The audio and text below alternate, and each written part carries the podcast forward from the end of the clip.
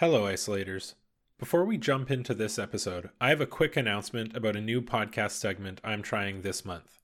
On Thursday, October 22nd, I'm launching the Well That's Cool Book Club, a chance for us to get together over Zoom and talk about books and writing and all that fun stuff.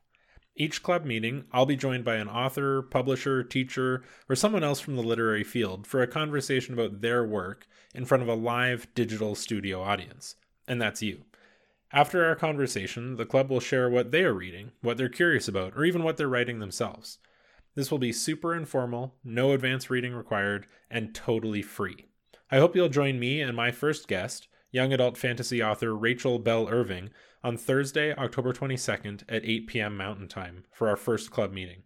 Get links to register and learn about Rachel's exciting debut novel on the podcast website, benfast.ca slash cool. Okay, on with the episode. Well, that's cool.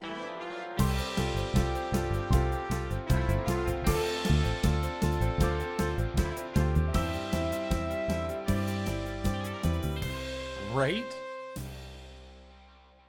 As part of my visit to Scotland in September 2019, I visited some of the nation's top museums, galleries, and cultural attractions, trying to learn about what makes Scotland so special, so important to history around the world, and so full of legendary characters. In the last episode, I visited with David Forsyth at the National Museum of Scotland to learn about the objects on display there that tell Scotland's story of diaspora and industry.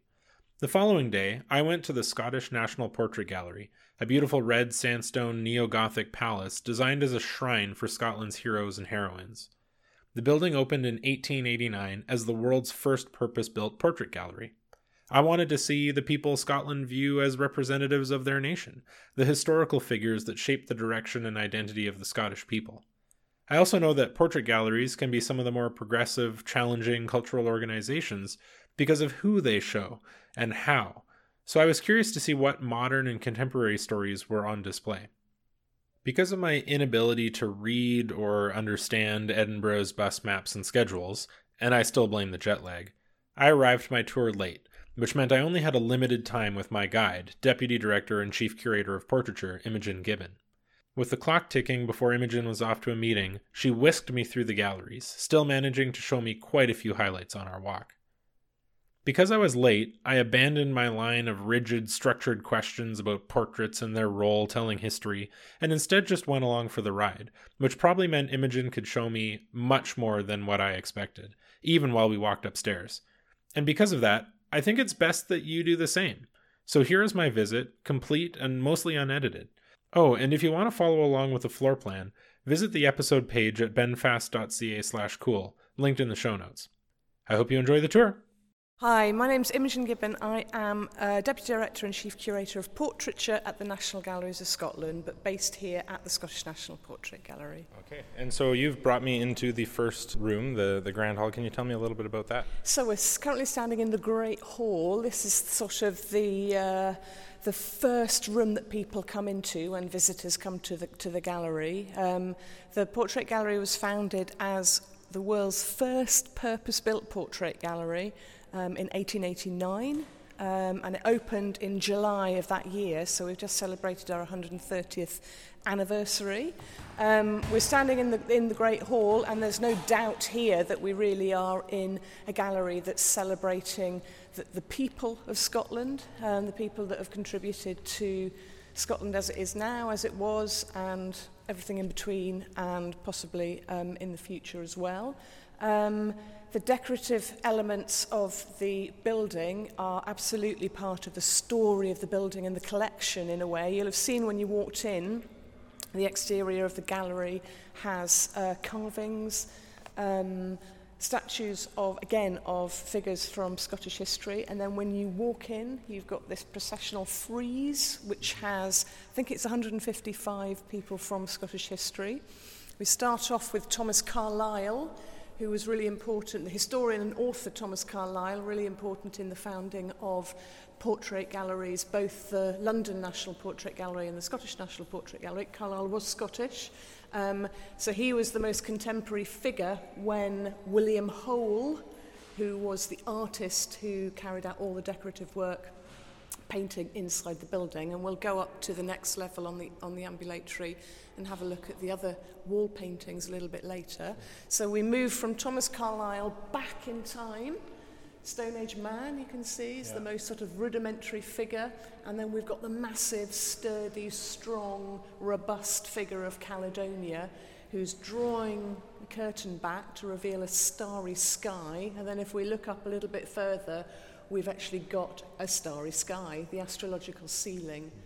Um, when we refurbished the gallery, it was a massive project back in 2009 to 2011, um, where we, the idea was to really bring the building back to the architect's original vision for a Victorian gallery. I must say the architect actually was William, uh, sorry, Robert Rowand Anderson, um, also the architect of Mount Stuart on the Isle of Bute. And there are many similarities between the two buildings, but Mount Stuart on the Isle of Bute is, is well, it's, maybe it's much more exotic than the portrait gallery, but we like our building, we like the portrait gallery. Um, so when we were doing our refurbishment, we, we wanted really to get across that this building was built for the people of Scotland um, and further afield, and it is, it's not our building, it's everyone's building. So what we did is we had a scheme where people could, could um, adopt a figure from the frieze, um, where people could buy a star Um, and you can see there's various sizes of stars. I can't quite recollect the uh, price range, but you could go for a tiny star or a slightly bigger star um, and sort of buy it in memory of somebody. Then you'd get a, a map of exactly where your star was.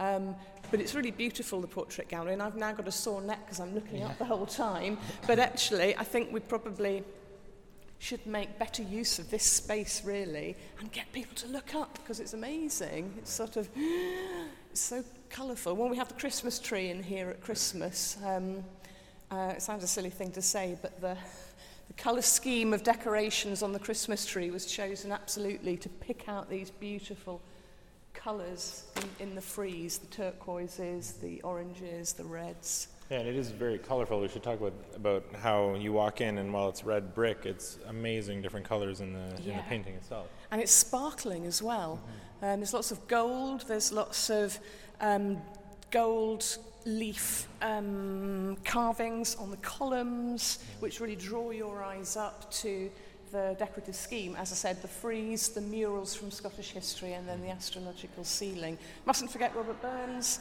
Yeah. Um, this is a uh, statue that was paid for by subscription back in the uh, early 19th century.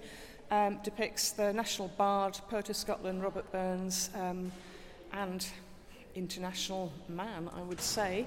Um, very popular in Russia and lots of countries in across the world have. Um, Canada probably has statues of Robert Burns, Australia, New Zealand, um, the States. Mm, and who celebrate it, like Burns Night and all that yeah. sort of thing. Yeah.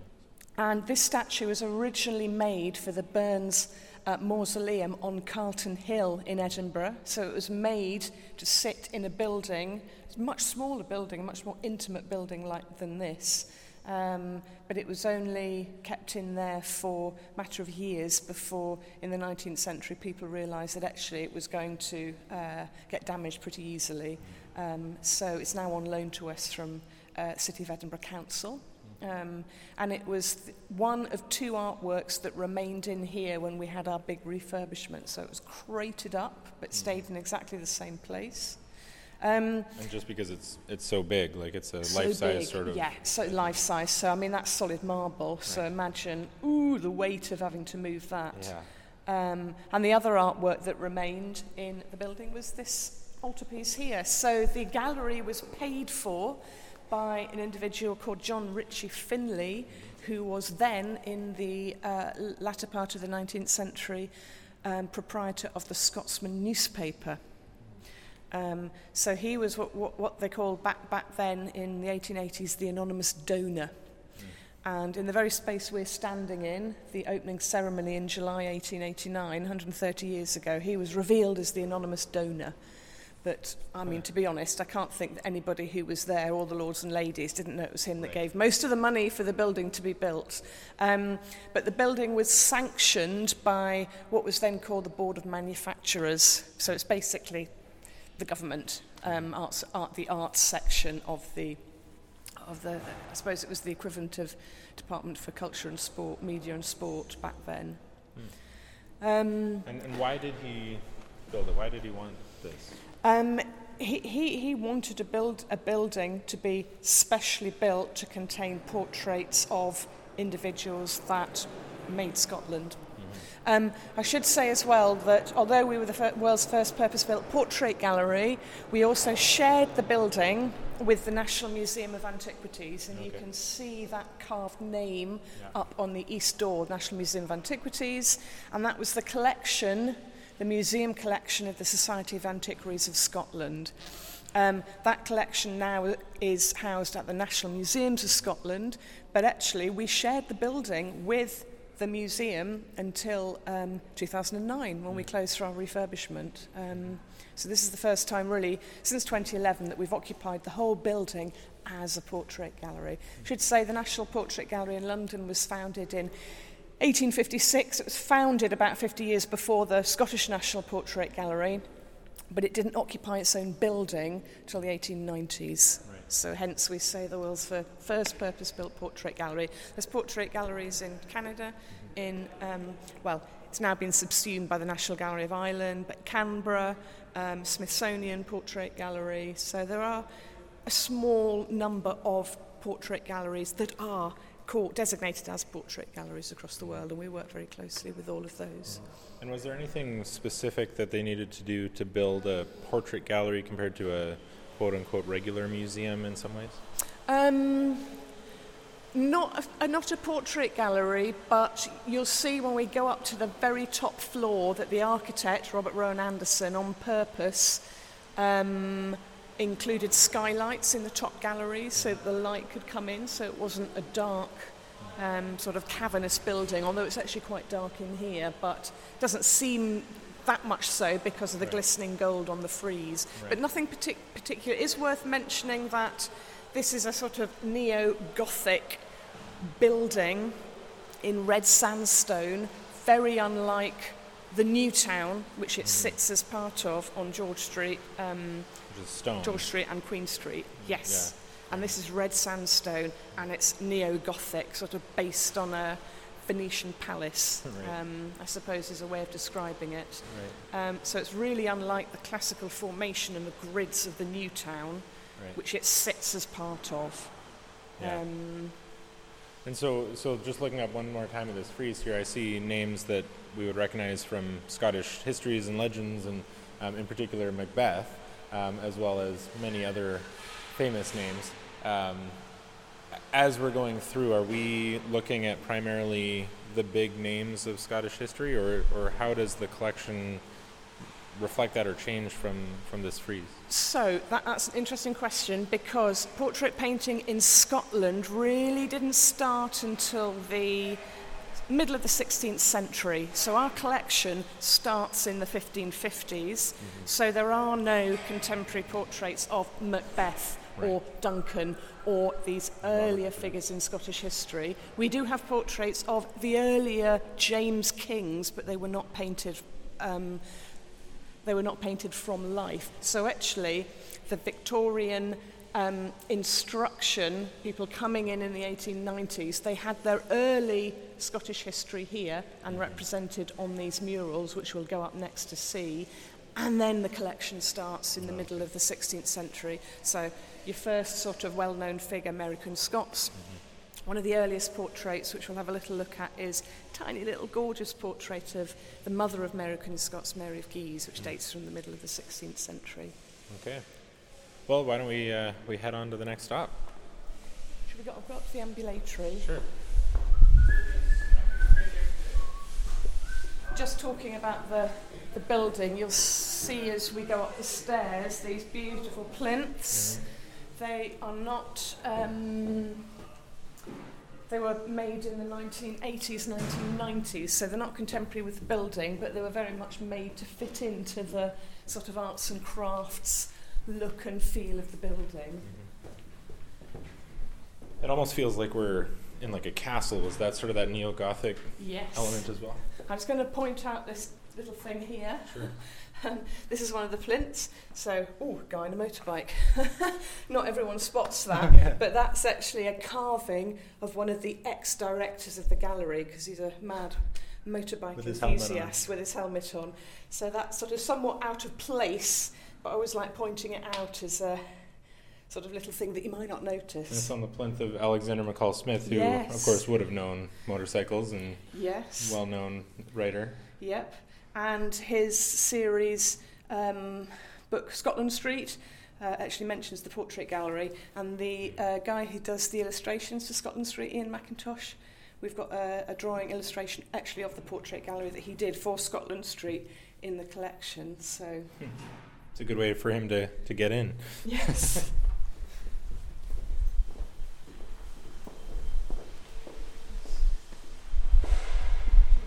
Well, have a look. There.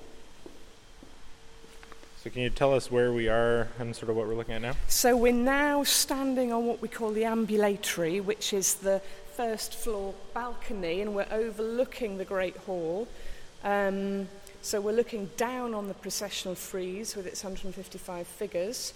We're slightly nearer to the astrological ceiling if you look up, and we're on the same level as a number of murals, wall murals depicting scenes from early Scottish history. So if we look at one of them, and I mention again, William Hole was the artist of the ceiling, the wall murals, and the frieze. So these were, if you imagine when the gallery first opened, 1889, these are dated late 1890s. So when the building first opened, it would have actually have been much more plain to the eye. Um, and you can see the, ooh, the scale of these wall paintings. There really are some scale taking up from sort of waist height to the ceiling. Um, we're looking at the mission of St. Columba to the Picts. And if you look really closely, you can see the technique that the artist used to transfer his preliminary drawings onto the wall. So you can see that he's made a grid Right. here, and then he would have matched his miniature designs and then sort of plotted them onto the wall. Right. Which is like one of the early techniques that you learn in, in an art Yeah. class to, to get your forms and Yeah. perspectives correct. Yeah. But this is 15 feet tall. This isn't what I normally think of as portraiture. I usually think of, of a face as a portrait. So what, you know, what is Why the are difference? these here? Well, I suppose because we were uh, purposely built as a portrait gallery and a museum of antiquities, I suppose if you combine portraiture and history, then you get um, slightly larger portraits of people um, taking part in historical events, And so really. the portrait doesn't just have to be, you know, shoulders up. It can be Oh no, just no. person. And, and we'll see loads of examples actually when we go on, on up um, to the galleries where we display the portraits. And this is right in the, the gift shop.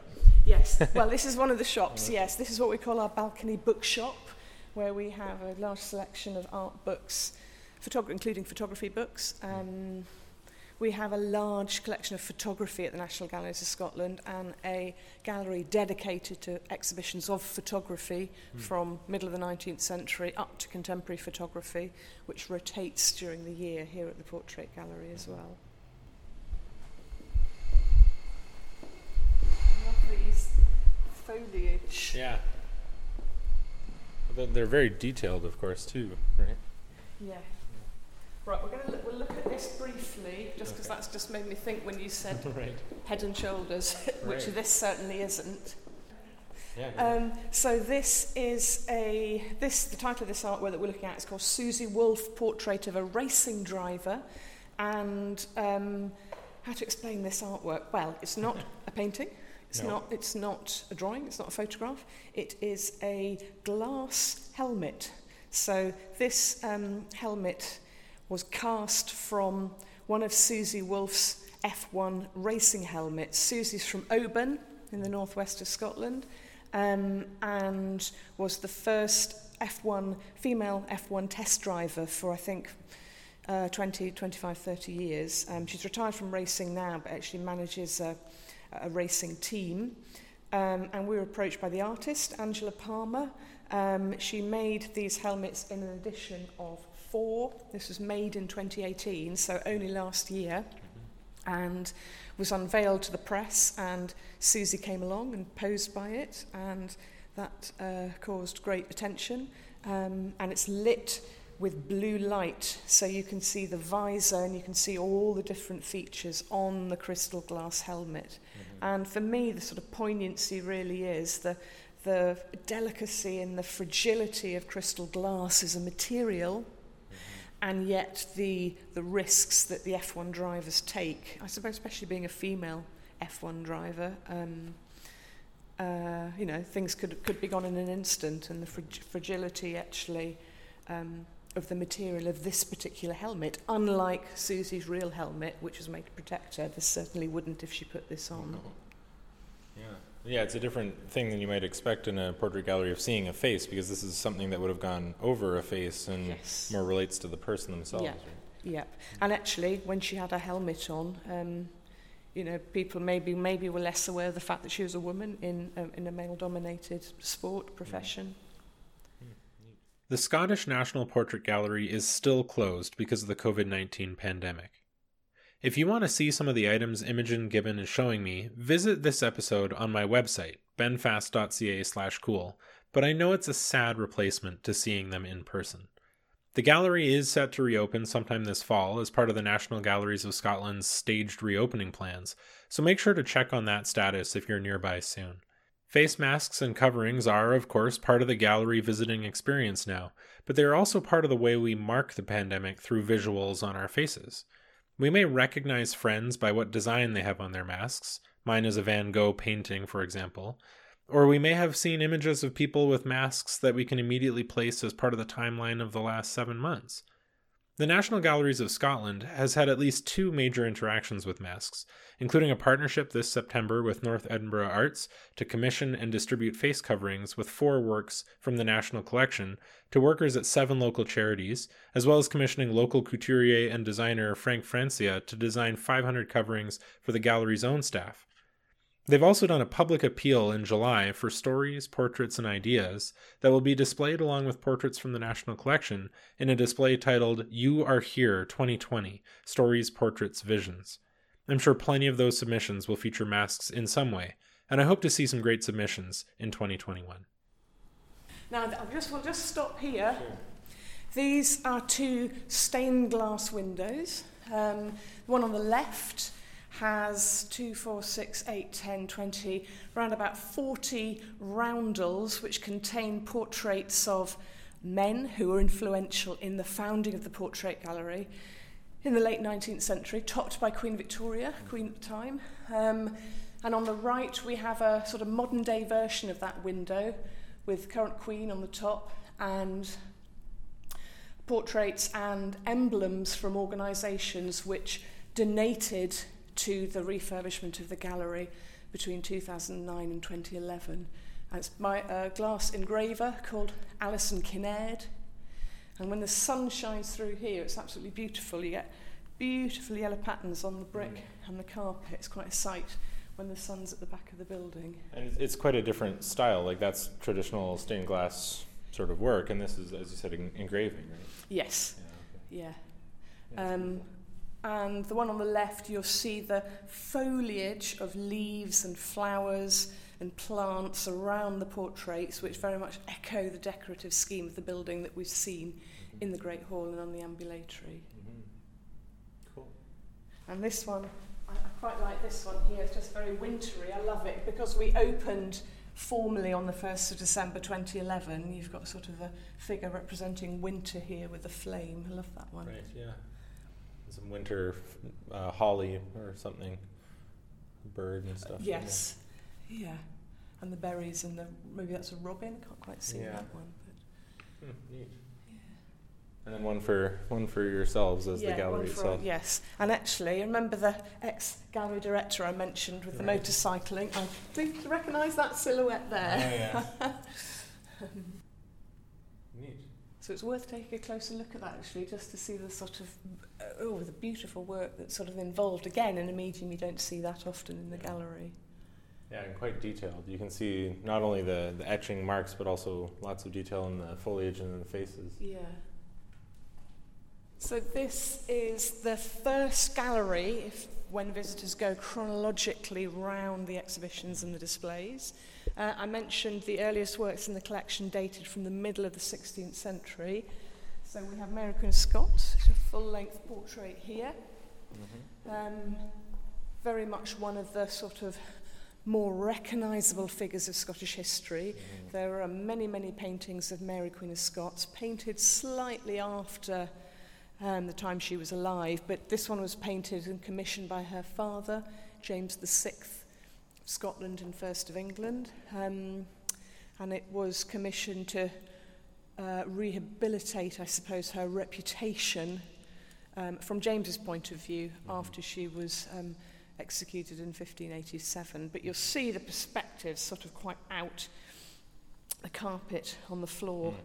Has no real perspective at all. It's, no. oft, it's, it's almost as if it's sloping yeah. down yeah. and actually leading you into the picture. Yeah, right. Um, and it also has words on it where it's, I mean, it's Latin, but it's detailing what she was queen of, where she was born, what she was, where she was captive, and the dates through that as well, right? Yes, yes. So I, I suppose that would have been part of the propaganda um, that James wanted to make part of this artwork as well. If you didn't know who she was, she did all these things. Yeah. she was queen and all that. Yeah, and it's almost, you see, it's giving you the dates, there we go, 30, mm-hmm. which was age 36, um, in captivity for 10 years, I think mm-hmm. that must mean, um, from yeah. 1578, and then she died in 1587. Right. So uh, actually thinking about an artwork as more than what it represents, mm. why mm-hmm. it was commissioned, who commissioned it, um, again, very much part of the stories that we tell here at the Portrait Gallery. Mm.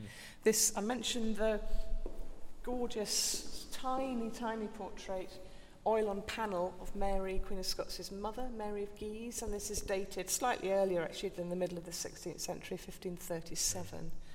Again, it's enclosed in two frames, the inner frame of the oil on panel painting would have been the original frame. Mm-hmm. So again, this to me is really m- more of an object mm-hmm. rather than just a painting. There's beca- nothing wrong with being just a painting, yeah. but um, it's become sort of a shadow box with a painting inside it yes, in a way. Right? Yeah.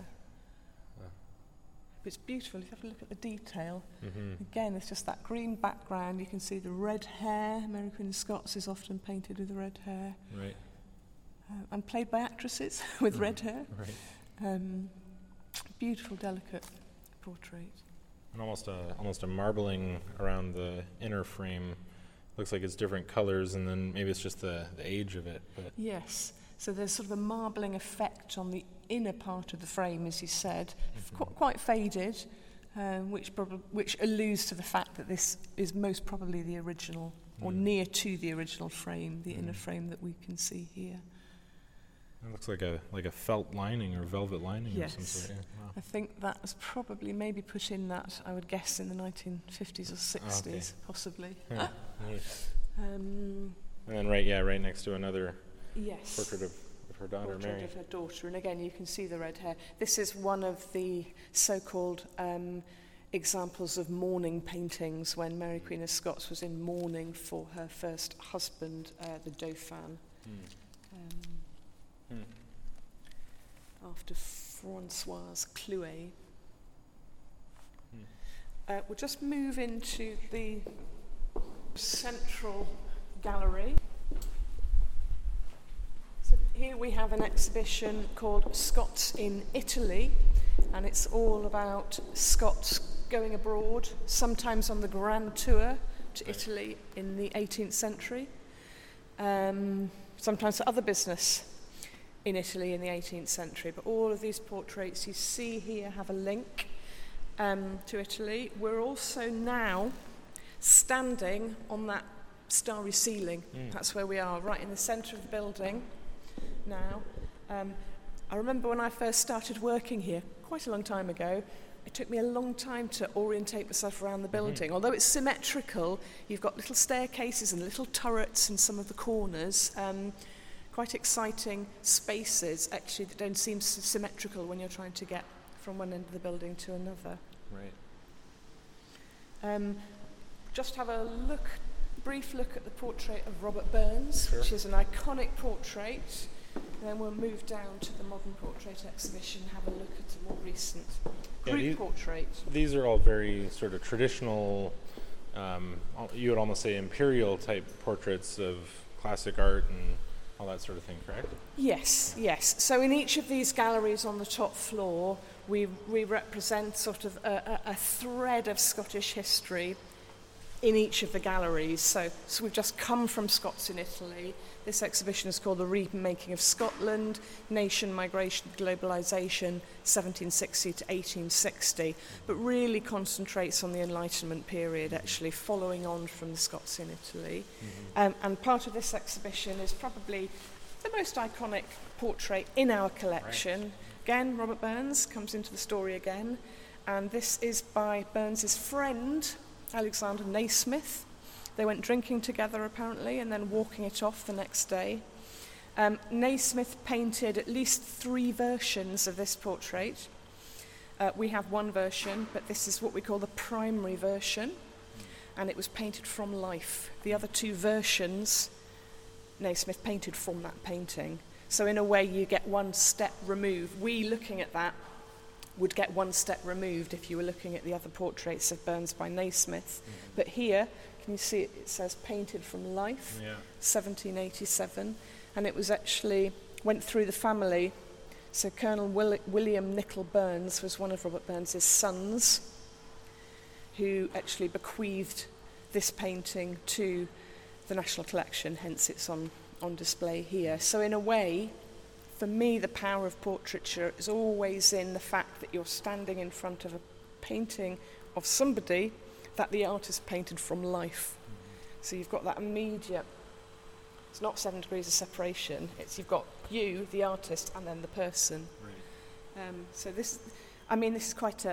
Uh, it's such a famous portrait. Yeah. You're sort of looking at it now. You think, oh, the cheeks are really red. It's quite chocolate Right. boxy. Yeah. Um, you know, and I'm sure will have appeared on many tins of shortbread and uh, Scottish food and various other. Cans things. of beer, I think, too. Oh, possibly, yeah. Or whiskey, yeah. But this was painted actually in order to be engraved Mm.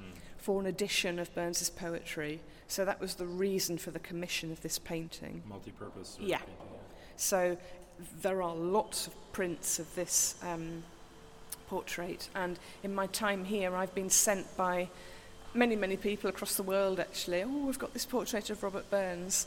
Sometimes it's quite like that. Sometimes it's sort of mutated into something that sort of looks like that, but actually, you could. s- So it's quite, it's an interesting portrait. Um, why it was created, who created it, who it's of, and then its sort of subsequent history, really, as an iconic image. Right. I mean, I would. You would recognize this. Most people walking in, if they knew anything about Burns, would recognize this Yes. picture. Yeah.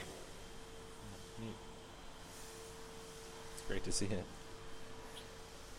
So we'll maybe go and look at something a bit more modern Sure, now yeah. downstairs.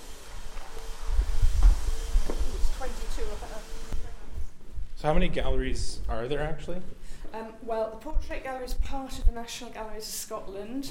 Right. Uh, also, we have the Scottish National Gallery of Modern Art and the Scottish National Gallery. So there's three galleries, sort of family of three galleries make up the National Galleries of Scotland. And how many exhibit areas do you have in this building to, to put portraits on think display? we have about 15 galleries, Okay. 15 different spaces, varying in size as well, Right.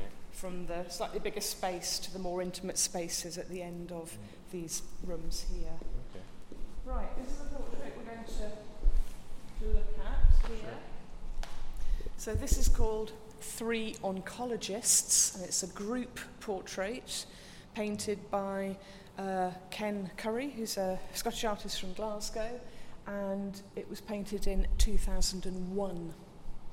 Um, it was commissioned by the Portrait Gallery, and it depicts three oncologists, surprise, surprise, from the title, three mm-hmm. oncologists, um, probably just coming out of theatre. Mm-hmm. Uh, when the painting was uh, commissioned, The three protagonists all worked at Nine Wells Hospital in Dundee in the oncology department. Um, and we've got Professor Kush Alfred Kushiri in the middle. And on the left, we've got um, Sir David Lane. Sorry, on the right, we've got Sir David Lane and um, Professor Robert Steele on the left. Um, Ken Curry, in order to get the likenesses, of the three figures, actually went to observe them in surgery, in the operating theatre. Hence, potentially, this uh, quite scary, ghost like um, depiction of three surgeons with two of them wearing their plastic gloves, probably having just come out of surgery. Alfred Cuschieri is holding a light probe. They have blood on their hands, and they're standing in front of what looks like operating theatre curtains. So the drawing them back. yeah, drawing them back. So you've got those sort of hospitally colours of the blue and the greens and the red of blood. Um, absolutely in evident. Um, the figures have red rimmed eyes as if they've been working 24 hours a day in the cause of cancer, I suppose. Um, because they were very busy, as well as observing them in the operating theatre. Ken Currie took light plaster life masks of each of their faces mm-hmm. and he hung them in his studio um, to get the light and the formation and the composition that he wanted to translate mm. Into his painting. We actually have the life masks in the collection and we have previously displayed them as part of this portrait. But this portrait's very much um, uh, Marmite painting, if you like. um, uh, people love it or they hate it, not really anything in between. Um, so they're always uh, very able to say, oh, I would have that painting on my wall, oh, I wouldn't have that painting on my wall. But for me, the brilliant thing is people have a reaction to this, whether they love it, they find it creepy, or it, it's a massive painting. Yeah. It's um, probably about two metres high by three metres wide, roughly, maybe not quite as big as that, but it's an imposing painting. Um, And so, why why would you commission a work of three oncologists, or or did, were you just commissioning a work from the artist himself? Um, no, we definitely wanted these three medical individuals represented in the collection. Um, so there would have been a process of approaching the sitters, the three, uh, for this case, the three people um, planned to be in the portrait, ask if they would be okay with this process, and then working with the sitters to find an artist who we all thought would be able to paint a wonderful portrait. So you selected it based on the subject, and then moved on to the artist and the way that they would do it from there. Yes, that's right. And, and um, that's really naturally the order in which we do things here, being a portrait gallery. Um, and we have in the past concentrated on themes of individuals, whether that's sport, medicine, uh, um, artists, authors, um, scientists, Nobel Prize winners who come from Scotland. Um, so that there's very much uh, uh, sort of trying to balance out the collection. You know, if we had a collection full of scientists and no authors, then we would need to work to Right. sort of balance that out, really. so that we can tell, it enables us to tell many stories and many different stories as well. And upstairs, a lot of the paintings, as we saw, were of famous, rich people either going on grand tours or royalty. Um, here, obviously, very important people in Scottish history uh, currently, Scottish culture and, and medicine and science. But how does it fit in now with the collection policy and the type of artwork that you're creating or um, commissioning? Sorry, um, how does that fit into that context of a of a national portrait gallery today? Well, I think a National Portrait Gallery in today, people, pe- visitors should be able to come in and see some sort of reflection of their life or their experiences in the collection and in the people represented in the collection. So, you know, w- whether it's a, a particular um, uh, health issue or uh, situation in your life that you were in, um, maybe that's probably not a good memory, um, but uh, you know, it's not just medicine. There are other themes for people to to cotton on to. Um, And I think really what we want to do now when we commission portraits and collect and acquire is, is be a centre of debate, you know, um, uh, get the conversations going, learn from our audiences, hear their stories. We're not putting ourselves forward as storytellers, you know, we really want to be story sharers when people um, come here. It needs to be a two-way dialogue really between um, us as temporary custodians of the National Collection of Portraits and our audiences. Mm-hmm. Any any portrait that I should really go and look at, or your Actually, personal this favorite? One here, actually. Um, Oh, yeah. This is a self-portrait by John Byrne, who is really regarded as a national treasure in Scotland, anyway. And some people, if they're coming from abroad, they often think, "Oh, it's Frank Zappa." I was just going to say you have a picture of Frank Zappa. I didn't know he was Scottish.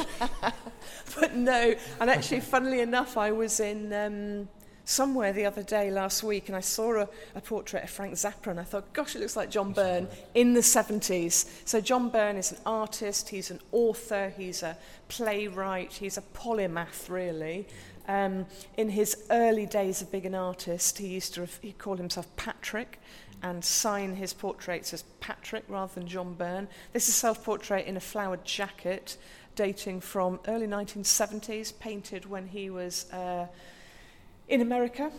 Um, and as you can see, he's sitting on a makeshift sort of wooden timber box, which is covered in graffiti.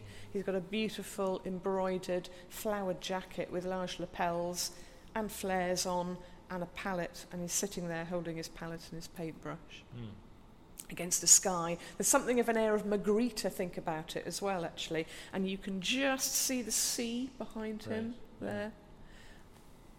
So yes, this is a this is a massive favourite actually, and this is this is a portrait that we would always try to have on display. Right. Okay. Um, but looking, just not sort of concentrating on anyone in particular, but while we're standing here, we can see a portrait of Ewan Bremner, star of the Right. Trainspotting series of movies, Annie Lennox, Alan Cumming.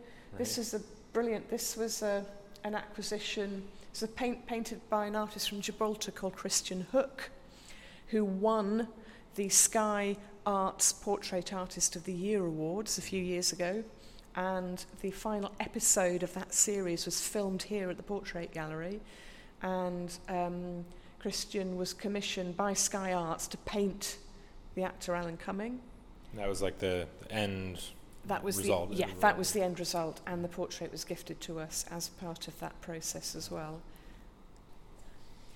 Yeah. Anything else from you, or are we running out of time? Is I've the got doors running going to open? We've got a meeting, I've got you? to dash now. I've Sure. got another meeting. Well, But- thank you very much for showing oh, me around Oh, that's today, okay. yeah. That's nice to meet Yeah, you anyway. Nice to meet you as well, and, and really interesting to hear the stories and see some of the so, some of the works of it.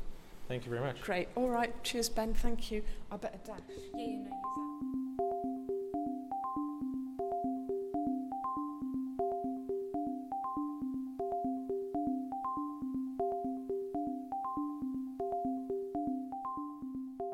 So it turns out portraiture is a complex, rich, intersectional art form. In Scotland, portraiture tells the story of a vibrant history, a proud people, and links those figures from centuries ago to today's society in intricate and varied ways. What you think may just be a head and shoulders painting can actually be photography, sculpture, mosaics, and even pieces of the building itself. The representational and referential aspect of portraiture really stood out to me, especially in the temporary exhibition I saw after my walk with Imogen. The Long Look, the Making of a Portrait exhibition, was an exploration of portraiture between two artists, where painter Audrey Grant asked photographer Norman McBeath to sit for a portrait done in charcoal, a process that would take weeks, if not months. Grant then asked McBeath to photograph the drawing at the end of each sitting before erasing the drawing at the start of the next sitting to start the portrait anew. McBeath was interested in the way that Grant was working, so he started photographing other parts of the process, including her hands, her chair, and the charcoal itself. The portrait process, which also featured another portrait of McBeath and two of award winning crime writer Val McDermid, took two years to complete. And the exhibit displayed the charcoal drawings alongside selections of the photographs and, next to those images, small plastic bags full of the charcoal pieces used each day. The charcoal is, in truth, a portrait as well, but also a tangible marking of the creation of the artwork itself. Looking at this display with its multitudinal elements of portraiture really made me think back to the painting of Mary Queen of Scots I saw on my walk with Imogen, and how interesting it would be to have a portrait of the artist at the moment that work was created. What did the brushes look like? How much paint had splashed onto their clothes? What would a portrait of you look like, or of the person making that portrait of you? What would you use to represent that portrait, or what would be represented in the portrait? I really enjoyed my visit to the Scottish National Portrait Gallery, a place I probably would not have added to my list were it not for this podcast. It changed my understanding of portraits, of the importance and the interesting quality of them. I hope to visit again someday soon, and I hope you will too on your next trip to Scotland. Visit nationalgalleries.org to find all the information about visiting and reopening times for all the National Galleries of Scotland locations. My thanks to Imogen Gibbon, Deputy Director and Chief Curator of Portraiture, for rushing me through the gallery at the start of her very busy day. As you can tell, Imogen's knowledge and passion for the collection makes for some amazing stories, and I really appreciated her spending time with me. Thanks also to Charlotte Fort for helping arrange the visit and guiding me through the streets of Edinburgh while I was lost. Thanks as always to Ron Yamauchi for the theme tune and to Anna Schroeder of Another Design for the cool podcast logo. Check out her work at A-N-N-A-T-H-E-R design.com. Other music heard during this episode and all the other podcast stuff is done by me, Ben Fast. Don't forget to visit my website at benfast.ca slash cool to find registration links for the first meeting of the Well That's Cool book club, featuring a special conversation with author Rachel Bell Irving. The event starts at 8 p.m. Mountain Time on Thursday, October 22nd. You can also find a Facebook event at Well That's Cool Pod, and I'll be sharing things on Twitter at well underscore that's cool as well. Send me an email at wellthat'scoolpod at gmail.com if you want to say hi or suggest something you're curious about. And don't forget to subscribe, rate, and review on iTunes or wherever you get your podcasts. Until next time, thanks for listening, and a happy Thanksgiving to all the Canadian listeners out there. Stay well.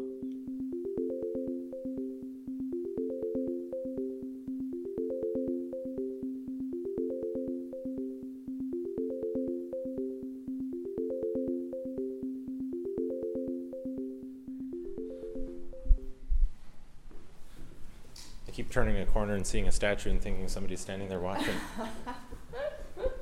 Try walking around when the lights are off. right, yeah. Bet.